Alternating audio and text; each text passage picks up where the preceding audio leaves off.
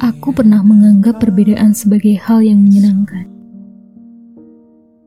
Aku yang hambar menemukan kamu yang penyabar. Aku yang kaku mengenal kamu yang penuh lika-liku. Aku yang rapuh dibantu semangatmu. Aku yakin penuh untuk terus berjuang denganmu.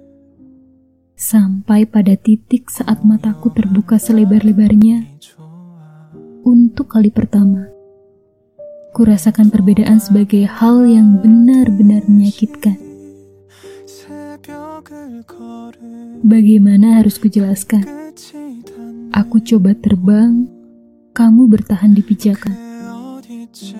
Aku berusaha menyelam, kamu hanya diam di permukaan. Aku ingin lewati batasan, kamu memilih tetap berkutat dalam lingkaran. Mengertikan yang aku rasakan? Aku kecewa karena mendadak ditinggal sendirian. Ya, memang sudah lalu. Maksudku membahas pengalaman begini bukan mau menyalahkanmu.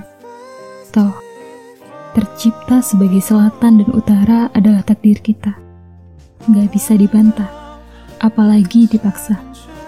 Aku sekedar bermaksud memanfaatkan lembar ini sebagai catatan.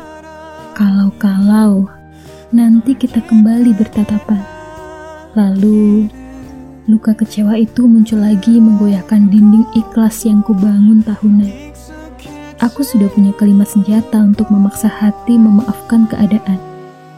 Setidaknya, kamu dan aku pernah saling menggenggam meski harus terlepas di persimpangan, sebab kita berbeda tujuan.